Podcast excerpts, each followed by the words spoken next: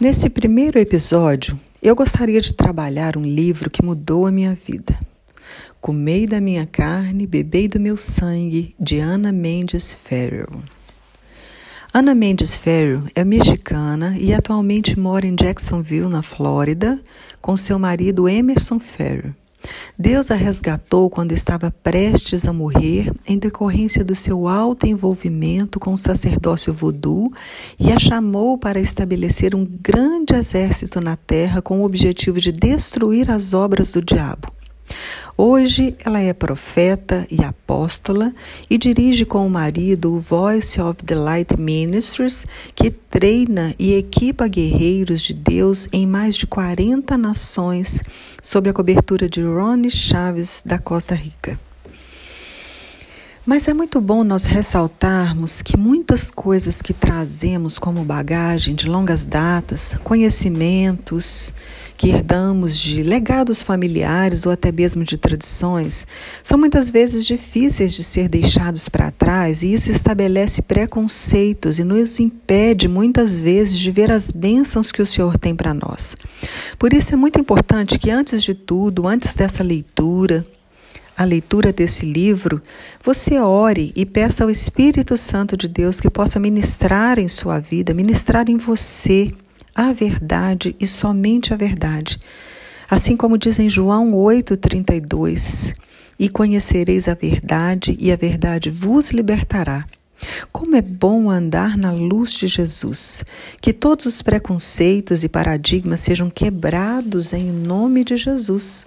Que toda fortaleza da mente caia por terra, para que o sobrenatural do Senhor venha sobre você, ative os seus ouvidos e você receba as bênçãos que o Senhor tem para você. Amém? E assim, então, agora eu vou fazer a introdução lendo aqui o prefácio desse livro de Ana Mendes. Comei da minha carne, bebei do meu sangue, foi gerado de forma divina em Ana Mendes Ferrer pelo Espírito do Senhor. À medida que você prosseguir na leitura deste livro e refletir acerca de cada palavra, receberá revelações frescas que farão de você uma nova criatura, cumprindo parte do plano de Deus para a sua vida. Quando comecei a ler o que Ana escreveu sobre a ceia, descobri-me absorta em cada palavra. Ficou evidente para mim que ela não estava simplesmente liberando palavras, mas uma realidade vivente que se tornara um estilo de vida para ela. Isso não apenas consumiu Ana Mendes, mas permeou as profundezas de todo o seu ser. Ana recebeu uma revelação maravilhosa do Espírito do Senhor que nos ajudará a compreender que tudo de que precisamos em nosso espírito, alma e corpo é encontrado na ceia.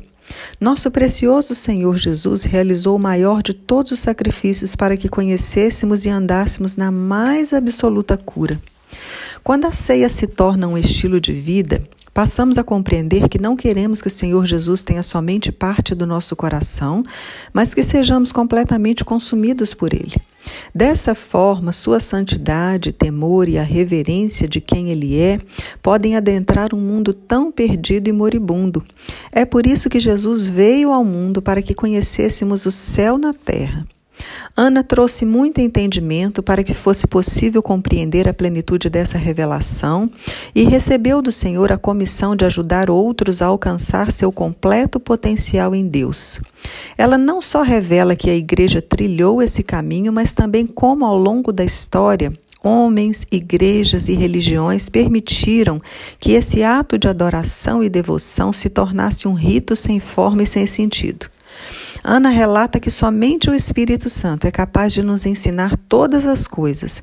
Apenas ele incute os fundamentos em nosso íntimo para que possamos compreender as profundidades do Senhor e da cruz, transmitidas a nós pela fé. Quando isso se torna uma revelação rema, viva e não apenas mais um logos, sem poder ou substância, então o Espírito de Deus vivo se une a nós em intimidade à medida que sua igreja se torna sua noiva e ele nosso noivo. Trata-se da nossa rotina diária de intercessão, louvor, adoração e devoção.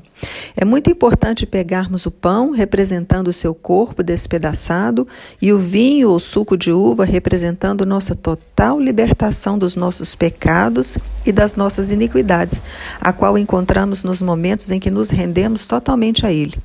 Depois de dedicarmos tempo para ministrar e sabermos que Ele nos purificou e nos deixou novinhos em folha, podemos então ter a certeza de que o corpo do nosso Senhor se tornou um conosco. Quer façamos isso sozinhos em nosso lugar secreto ou com um grupo de crentes, é importante que a ceia se torne uma expressão viva, diária do nosso amor por Ele, assim como do seu amor por nós. Este livro de Ana Mendes explica por que ela anda na plena revelação do seu Senhor. Já tive o privilégio de, em diversas ocasiões, participar com Ana do compartilhar desses elementos santos. Que o Senhor abra seu entendimento à medida que ler as páginas deste livro. Assim diz Suzanne Rim. Então, esse livro trata da revelação mais importante que recebi na vida.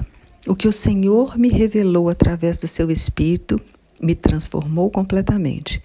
O entendimento acerca do reino de Deus que recebi é algo que jamais pude imaginar. Essa revelação já mudou a vida de milhares de pessoas e as conduziu a experiências com Deus que nunca sonharam que pudessem ser reais. Muito menos podiam imaginar que seriam capazes de desfrutar de tais experiências ao adentrar as dimensões espirituais da ceia. Este livro não é um estudo religioso, mas uma nova revolução gloriosa da vida oculta no pão e no vinho, no corpo e no sangue de Jesus. Não estou tentando atacar ninguém, muito menos confrontar tradições ou estabelecer doutrinas. Minha intenção é ajudar você a compreender um mistério que transformará por completo sua vida espiritual. Durante alguns anos, tomando a ceia da forma que acredito que fazia a igreja primitiva, e vivendo da mesma maneira que eles, descobri o legado de Cristo. É meu desejo transmitir a você o que o Senhor me revelou e o que o Espírito Santo leve à plenitude da vida cristã. Ao longo da história, Deus sempre encontrou alguém a quem pudesse revelar essa herança. Os santos, ao longo das eras, em toda denominação, em diversas circunstâncias, encontraram essa pérola de grande valor. Eles puderam encontrá-la até mesmo durante a Idade Média, permitindo que o Senhor os retirasse das mais pervertidas estruturas religiosas na história da Igreja. Ficavam isolados em mosteiros ou conventos, ou escondidos como eremitas nas montanhas. Outros receberam essa revelação enquanto atuavam como missionários na África ou na China. Eram homens e mulheres que amavam a verdade, santos que buscavam ao Deus, não doutrinas humanas. Eles conseguiram fazer separação entre o que era precioso e o que era nocivo. Enfrentaram terríveis perseguições e até mesmo a morte, porque o que haviam encontrado era bastante real. Haviam encontrado a vida, não uma teologia morta. Esses homens e mulheres deixaram de lado os ritos e as tradições e encontraram Jesus face a face. Alguns deles chocaram o mundo, assim como os sistemas religiosos e políticos do seu tempo. Outros transformaram a nação a partir de suas salas de oração, porque conheciam os mistérios da vida oculta na ceia. Este livro irá ajudá-la a conhecer a Jesus de forma íntima e a realizar a obra de Deus com o mesmo poder em que operava o Filho de Deus enquanto esteve neste mundo. Jesus prometeu. Digo-lhes a verdade: aquele que crê em mim fará também as obras que tenho realizado. Fará coisas ainda maiores do que estas, porque eu estou indo para o Pai. Está em João 14, versículo 12. Este livro abrirá seus olhos para ver Jesus cara a cara e irá ajudá-lo a tomar posse de sua herança espiritual e material. O que você está prestes a ler, ouvir, mudará para sempre a sua vida, sua vivência como cristão, a maneira como você vê as coisas e a forma como manifesta o seu amor. Você será completamente cheio do poder de Deus. Abra seu coração para receber o que nunca recebera antes e o que o Deus Todo-Poderoso possa se revelar a você em cada página deste livro. Esta foi a introdução do livro de Ana Mendes, Comei da minha carne e bebei do meu sangue. Agora nós passaremos para a parte 1, que tem o título O Estabelecimento da Ceia, e o primeiro capítulo, Nossa Maravilhosa Herança Perdida na História. Jesus veio ao mundo nos dar a maior herança inimaginável, sua própria vida em nós. Assim como o Pai o enviara, ele queria que fôssemos enviados para fazer sinais e prodígios ainda maiores que os que ele fizera enquanto esteve entre nós. Ele queria que a realidade e o poder sobrenaturais do seu reino fossem manifestados em nós. Para isso, ele treinou seus discípulos para que pudessem desfrutar de tudo o que ele havia conquistado para nós. Seus apóstolos conseguiram compreender isso eles não somente viveram, mas também propagaram esse ensino de tal maneira que toda a igreja do primeiro século operava nesse poder. O impacto de Deus sobre o mundo era visível de maneira sem precedentes. Seu amor e seu poder enchiam todos os cristãos. Jesus era visível a todos os crentes e assim o livro de Atos foi sendo escrito em meio às magníficas manifestações do Espírito de Deus. Hoje, lemos sobre essa igreja gloriosa e desejamos o que eles tinham. No entanto, aqueles dias pareciam distante demais de nós. Ainda nos perguntamos quais eram as chaves que abriam as portas para tanto poder e amor, as chaves para a nossa real herança. Essa chave está escondida no grande legado que Jesus nos deixou, o mistério da ceia ou comunhão. Diferentemente do que praticamos hoje, o partir do pão era muito mais do que um mero ritual para os primeiros cristãos. Precisamos compreender que tudo o que necessitamos está contido em cada um dos atos da ceia, ou seja, se pudermos compreendê-la de forma apropriada, encontraremos essa fonte inesgotável. Ele se dedicava ao ensino dos apóstolos e à comunhão, ao partir do pão e às orações. Todos estavam cheios do temor e muitas maravilhas e sinais eram feitas pelos apóstolos. Atos 2, 42, 43. Os apóstolos, obviamente, ensinavam o povo a perseverar nessas verdades e, por causa disso, o temor do Senhor e da sua santidade prevaleciam na igreja produzindo tantos sinais e prodígios. Deus está falando hoje novamente o que revelou aqueles primeiros crentes, porque a unidade entre os irmãos, a santidade e os prodígios precisam ser restaurados.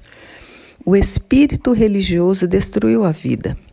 A igreja primitiva tinha a pura essência da vida. O Espírito Santo vinha sobre eles de forma tão poderosa que tudo o que Jesus era se tornara vivo em meio aos crentes. Eles viviam uma realidade espiritual e uma dependência do Espírito Santo raramente vistas hoje em dia. Mas trata-se de algo que foi sendo perdido pouco a pouco. A penetrante espontaneidade que caracterizava a vida escondida nesse mistério acabou se tornando algo mecânico, contaminado pela religião. O que outrora era vivo e vibrante, gradualmente se tornou um ritual. Com a morte dos pais fundadores da igreja, muitas revelações foram esquecidas. As tradições e as liturgias humanas começaram a se espalhar pela igreja como ervas daninhas e cardos. O sacramento ao longo da história.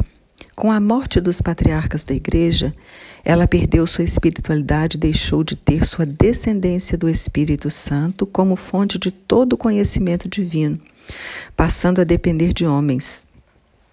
Devido à escassez dos escritos apostólicos e testamentos antigos, obviamente, devido à inexistência da imprensa, os religiosos da época transformaram a igreja em um sistema ritualístico no século IV, isso se tornou ainda mais contaminado pelo Império Romano quando o imperador Constantino fundiu o paganismo com o cristianismo. No século IX começou a polêmica sobre a ceia. Infelizmente, isso ocorreu durante uma época de grande escuridão, quando a magia e a superstição predominavam, com tais influências se infiltrando na igreja. Radertus introduziu o misticismo e o sobrenatural do seu tempo na igreja, levando a Roma a teoria da transubstanciação. Ele ensinava que quando as palavras da Eucaristia eram ditas, os elementos literalmente se transformavam no corpo e no sangue de Cristo. Ratramnos, que apoiava a posição agustiniana de que a presença do Senhor era meramente espiritual, radicalmente se opôs a Radertros. Contra uma grande oposição, a transubstanciação se tornou oficial no quarto concílio de 1215 e a teologia de Santo Agostinho perdeu a batalha. As teorias de Radértros tinham origem nos rituais egípcios, como os realizados ao deus Osíris no templo de Amon-Ra, milhares de anos antes de Cristo. Nessa cerimônia, o sacerdote invocava o espírito de Osíris com um som de sino, erguendo os braços em direção a uma estrela flamejante de cinco pontas. Quando o líquido claro no cálice da consagração ficava cor-de-rosa, eles sabiam que o seu Deus havia se manifestado. Esse foi um dos temas de maior controvérsia no período da reforma do século XVI. No Concílio de Trento, 1545 a 1563, foi acrescentado que o pão e o vinho deveriam ser adotados, pois equivaliam ao próprio Deus. Essa crença ainda é realizada hoje na Igreja Católica Romana. Diferentes opiniões surgiram em um esforço para descobrir a verdade sobre essa doutrina cristã fundamental, criando conflito entre os reformadores. Embora tenha havido posições divergentes, todos eram contra a transubstanciação. Martinho Lutero, líder da reforma na Alemanha, escreveu em O Cativeiro Babilônico da Igreja. É um erro que se opõe às Escrituras, que vai contra a razão, contrário aos nossos sentidos da visão, olfato, paladar e tato. Ele destrói o verdadeiro significado deste sacramento e leva a grande superstição e idolatria. Ele também criticava a igreja por negar às pessoas o acesso ao cálice da ceia e por ensinar que a comunhão é um sacrifício oferecido a Deus. Aqui o sacerdote oferece a Deus o próprio corpo e sangue de Cristo, repetindo o sacrifício expiatório de nosso Senhor mas sem derramamento de sangue. O verdadeiro sacramento do altar, afirma Lutero, é a promessa de Deus do perdão dos pecados. Essa promessa foi cumprida com a morte de seu filho. Como fora prometido, o acesso a Deus não seria obtido por obras ou por, por nossos esforços em agradá-lo, mas pela fé. Em 1524, Lutero começou a atacar a doutrina da transubstanciação e o sacrifício do altar, fundamentando sua argumentação nas Escrituras. Quando Cristo veio como sumo sacerdote dos benefícios agora presentes, ele adentrou o maior e mais perfeito tabernáculo não feito pelo homem, isto é, não pertencente a esta criação não por meio de sangue de bodes e novilhos, mas pelo seu próprio sangue, ele entrou no Santo dos Santos de uma vez por todas e obteve eterna redenção. Hebreus capítulo 9, versos 11 e 12. Apesar de ter permanecido em firme oposição a essas doutrinas, ele sempre concordou com Santo Agostinho que durante a ceia o crente verdadeiramente recebia o corpo e o sangue de Cristo. Entre os contemporâneos de Lutero estava Ulrich Zwingli, que conduziu parte da reforma suíça.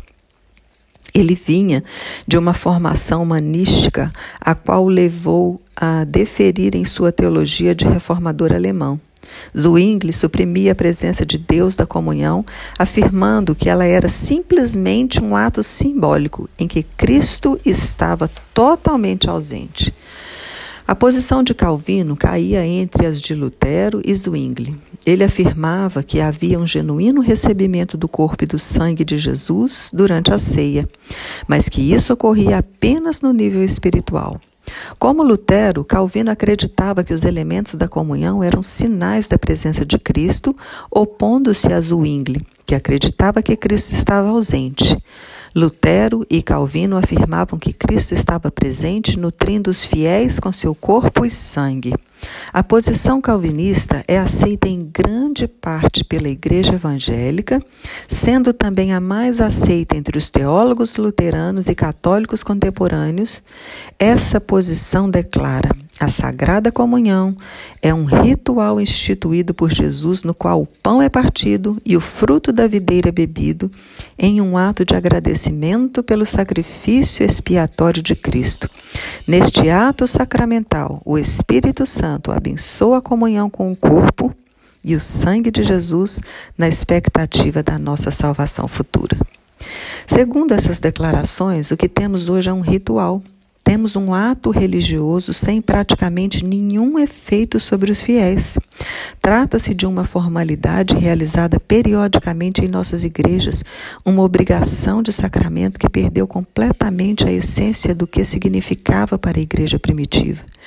Deus está nos chamando para voltarmos ao início e buscá-lo a fim de encontrarmos o que ele nos deixou por herança, para que venham tempos de descanso da parte do Senhor e ele mande o Cristo, o qual lhes foi designado Jesus.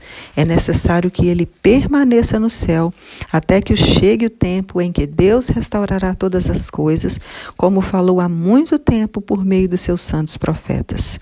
Atos capítulo 3, versos 20 a 21. A igreja de hoje é bonita e tem uma unção poderosa, mas fica aquém das áreas mais importantes. Ela carece de amor fraterno, poder sobrenatural, da vida de Deus se manifestando em cada crente e do temor de Deus que conduz à verdadeira santidade. Sem estas três coisas, somos apenas símbolos tilintantes, nuvens sem águas sopradas para lá e para cá. Somos somente a fachada de um lindo prédio vazio. O som que emana da igreja hoje é ambíguo. Nós pregamos que temos uma relação pessoal com Cristo, mas a grande maioria dos cristãos possui apenas um conceito mental dele sem realmente conhecê-lo. Pregamos sobre seu grande amor e poder, enquanto a igreja está fragmentada e dividida em todo o mundo, cheia de fofocas e destruição. Ela está cheia de doentes, pessoas endividadas e com a maior parte em necessidades financeiras. Nós pregamos que amamos a Deus, mas a maioria dos crentes não parece guardar seus mandamentos mais importantes. Jesus disse: Aquele que me ama, guarda os meus mandamentos. Por quê? Uma pergunta implora para ser respondida. Se deveríamos ter tudo, por que não temos? A igreja primitiva andava em um amor profundo uns pelos outros. Em Jerusalém, eles se tornaram um só coração e uma só alma, tanto que tinham tudo em comum, possuíam tanto poder que todos se espantavam. Era irrefutável que a presença sobrenatural de Deus se manifestava entre eles. O temor de Deus sustentava sua vida de santidade. Por essa razão, o céu se manifestava no meio deles, vendo anjos sendo transportados de forma sobrenatural de um lugar a outro e presenciando milagres extraordinários. O som que produziam era real, viviam o que falavam e isso abalava o mundo inteiro. A razão pela qual chegaram a esse nível foi porque compreendiam a sagrada comunhão de maneira viva e poderosa. Para eles, não era apenas um ritual, mas uma união íntima do Espírito de Cristo com o Espírito do homem. Após muitos anos participando da ceia como faziam, através de uma vida semelhante à maneira como viviam, descobriu o elemento mais importante do legado de Cristo. Nestas páginas, o meu desejo é dar-lhes o que Deus tem me dado para que você possa alcançar a plenitude de sua vida cristã. Amém. Este é o capítulo 1 do livro Comei da minha carne e bebei do meu sangue. Que você possa usufruir desta leitura, deste áudio, que você, você possa receber cada palavra em nome de Jesus e até o nosso próximo episódio. Deus te abençoe.